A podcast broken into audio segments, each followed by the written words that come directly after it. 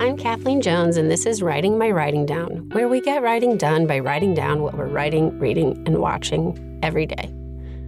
So, for a long time, for 10 years, in fact, I was a nanny. And I gotta say, I loved it. I don't love it as much as I love my dream job, which is staff writer on a Brooklyn Nine-Nine, Gilmore Girls, Parks and Rec type of show. But it's definitely better than working the desk at Soul Cycle or selling Rodan and Fields or something. Just kidding. I would never do that. um, so, yeah, I was a nanny for 10 years from college through graduate school and then for about five years in Manhattan. And the one drawback to babysitting is that the skills I learned watching all types of kids don't necessarily translate to what I want to do, which is write for television. I mean, hopefully, no one in the writer's room will need a diaper change. And if they do, fingers crossed that that's below my pay grade by then. It's not like I'll do a really great job watching a four year old and she texts her other four year old colleague at Fox about my exciting new pilot or something. But here are some ways I think childcare does apply to a professional career in the arts. So, number one, I write fast. I watched babies and little kids for one big reason naps. Put the baby down, do whatever the family asked me to do, like dishes, laundry, whatever. And then it's a race against the clock to write as much as I can before the baby wakes up. It's helping me write faster and be less precious about it because there isn't luxury time to meander into a better version of something. I just write as many first drafts as I can during nap time, and then when the first cry comes up, the computer closes. Number two, I'm no stranger to taking crap and saying thank you. Oh, the number of times a baby happily playing in my lap has had a blowout, which is what you call big diaper overflow, or spit up on my adult clothes after I've changed for the day. Babies just poop or puke on you whenever they want with a smile. I've heard Hollywood can be a tough town, and not everyone is as cute as a baby. So if I'm staffed on a show with a big, demanding star or showrunner, I'm used to doing what it takes to clean up the mess and get the job done if you know what I mean. Number three, I know the ninja way to change a diaper. The trick is to put the new diaper under the old diaper and then use the old diaper as a wipe for solids and then toss it and then use a real wipe for residue and then diaper cream and then a new diaper on, all with one hand while holding the baby's feet with the other. Um, okay, I don't really know how this one applies. Uh, I'm a fast learner. I'm creative. I'm a good multitasker. That's it. That'll do. Number four, there's no such thing as a baby whisperer or a Mary Poppins kind of nanny. There's only patience. I know that that's a big myth and everybody wants to think that Mary Poppins exists, but kids only need a few things it's patience, love, discipline, on repeat and also snacks. Now, I know that writing for television takes long hours and lots of teamwork.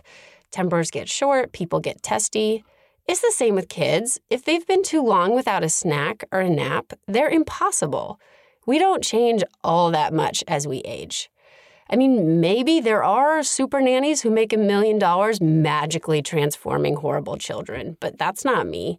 I mean, the longer I'm in this game, babysitting, the more I feel like the only thing that really qualifies me to work with kids is that I always get back in the ring. I always come back the next day, no matter what happened the day before. And I'm learning to be more patient and to give kids the same attention and care and listening that all people deserve. And when kids can see that you're patient with them, that you like to listen to them, and that you're on their side and willing to patiently outlast their temper tantrums, they often come around quick. I'm guessing I'll probably be the same in a writer's room. Imperfect, testing myself, but always dusting myself off and getting back up and coming back in the next day, trying to let patience win the moment. There's no special secret, it's just more patience and more love. Number five, kids all thrive with the same things love and boundaries. This sort of goes in with patience too. One encouraging thing I've seen is that all kinds of families can thrive. Both parents working, one parent working, staying home, long hours, lots of kids, one kid, two parents, one parent. Thriving families all give their kids the same things love and boundaries, love and discipline. Writing is the same. You got to love your writing. You got to be in it for the magic and the art and the beautiful surprises. But discipline is necessary to carry you through seasons from love to love. Sometimes you just need to put yourself in timeout and finish the draft. Sometimes you need to write when you don't feel like it, the same way kids need to do their homework or practice piano or go to bed. Love and discipline are the pillars of the happy families I've worked for. And writers' rooms are one big happy family, right? Number six, I'll happily get fired for what I believe in. Once upon a time, I babysat for this incredibly difficult kid, this Manhattan kid who had a lot of love and attention, but zero boundaries. I was expected to act like this kid's servant, cook him the food he wanted. For example, I made him, um, oh, now I forget. I think it was mac and cheese from scratch or, oh, man, it was something really delicious, but like totally from scratch.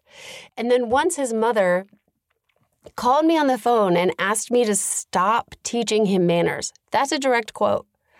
And I respectfully declined. I did not quit that job. And I did not like that job. I liked the kid when he wasn't a brat and he had a lot of promise, but I wasn't going to be his servant. I didn't think it was right or just or in his best interest to treat him like a little king. So I kept engaging with the mom. I kept trying to come to middle ground. And then finally, I made peace with myself, saying, I need this job. I'll do everything I can her way that I possibly can without crossing my own internal line. I mean, this mom was not shy. If it's not working, she'll fire me. And she did.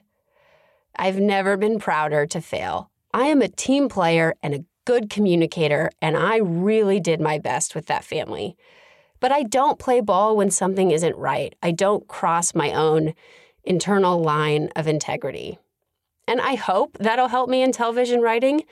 But if it doesn't, I'll be okay to fail. Which brings me to number seven. Me too is also a thing in babysitting. That's all I really need to say. It's easy to avoid creeping on the babysitter. Just don't creep on the babysitter. Just don't be a creep, period. Number eight, and this is the most important one to me. I'm a professional at taking care of the most precious thing in your whole world it's not lost on me that every single day I was a nanny for 10 years, I was in charge of the single most important part of someone's life. Nothing is more precious than your kids. And dozens of families trusted me with theirs. So if I was a staff writer or a writer's assistant on someone else's show, that's the showrunner's baby. And I'm a pro at taking care of other people's babies. That's it. Um, all right, what I watched this week, uh, I watched the Austin Film Festival. It was great. I would still like to watch the shorts. I haven't gotten to those yet. And what I'm reading, um, nothing. Honestly, I didn't read this week. so if you have an easy book I can read or something um, fun. As a nanny, I used to read, you know, hundreds of different copies of Elephant and Piggie. So if you have kids in your life, I really recommend the Elephant and Piggie series. Those were my favorite as a nanny because they're great for adults too. They're really beautiful by Mo Willems. All right, thanks for joining. Use the hashtags writing my writing down and write read watch to show me what you're writing. I follow these hashtags and I read and I share every single post from this podcast Instagram at writing my writing down. You can follow me personally, Kathleen Jones, on Instagram and Twitter and Facebook and everywhere at Hello Kathleen J. And of course, if you're feeling friendly, I would love it if you would leave this podcast a review. If you have reading and watching recommendations, please DM me. Uh, and that's it. I'm Kathleen Jones, and this is Writing My Writing Down. If you want to get your writing done, write it down.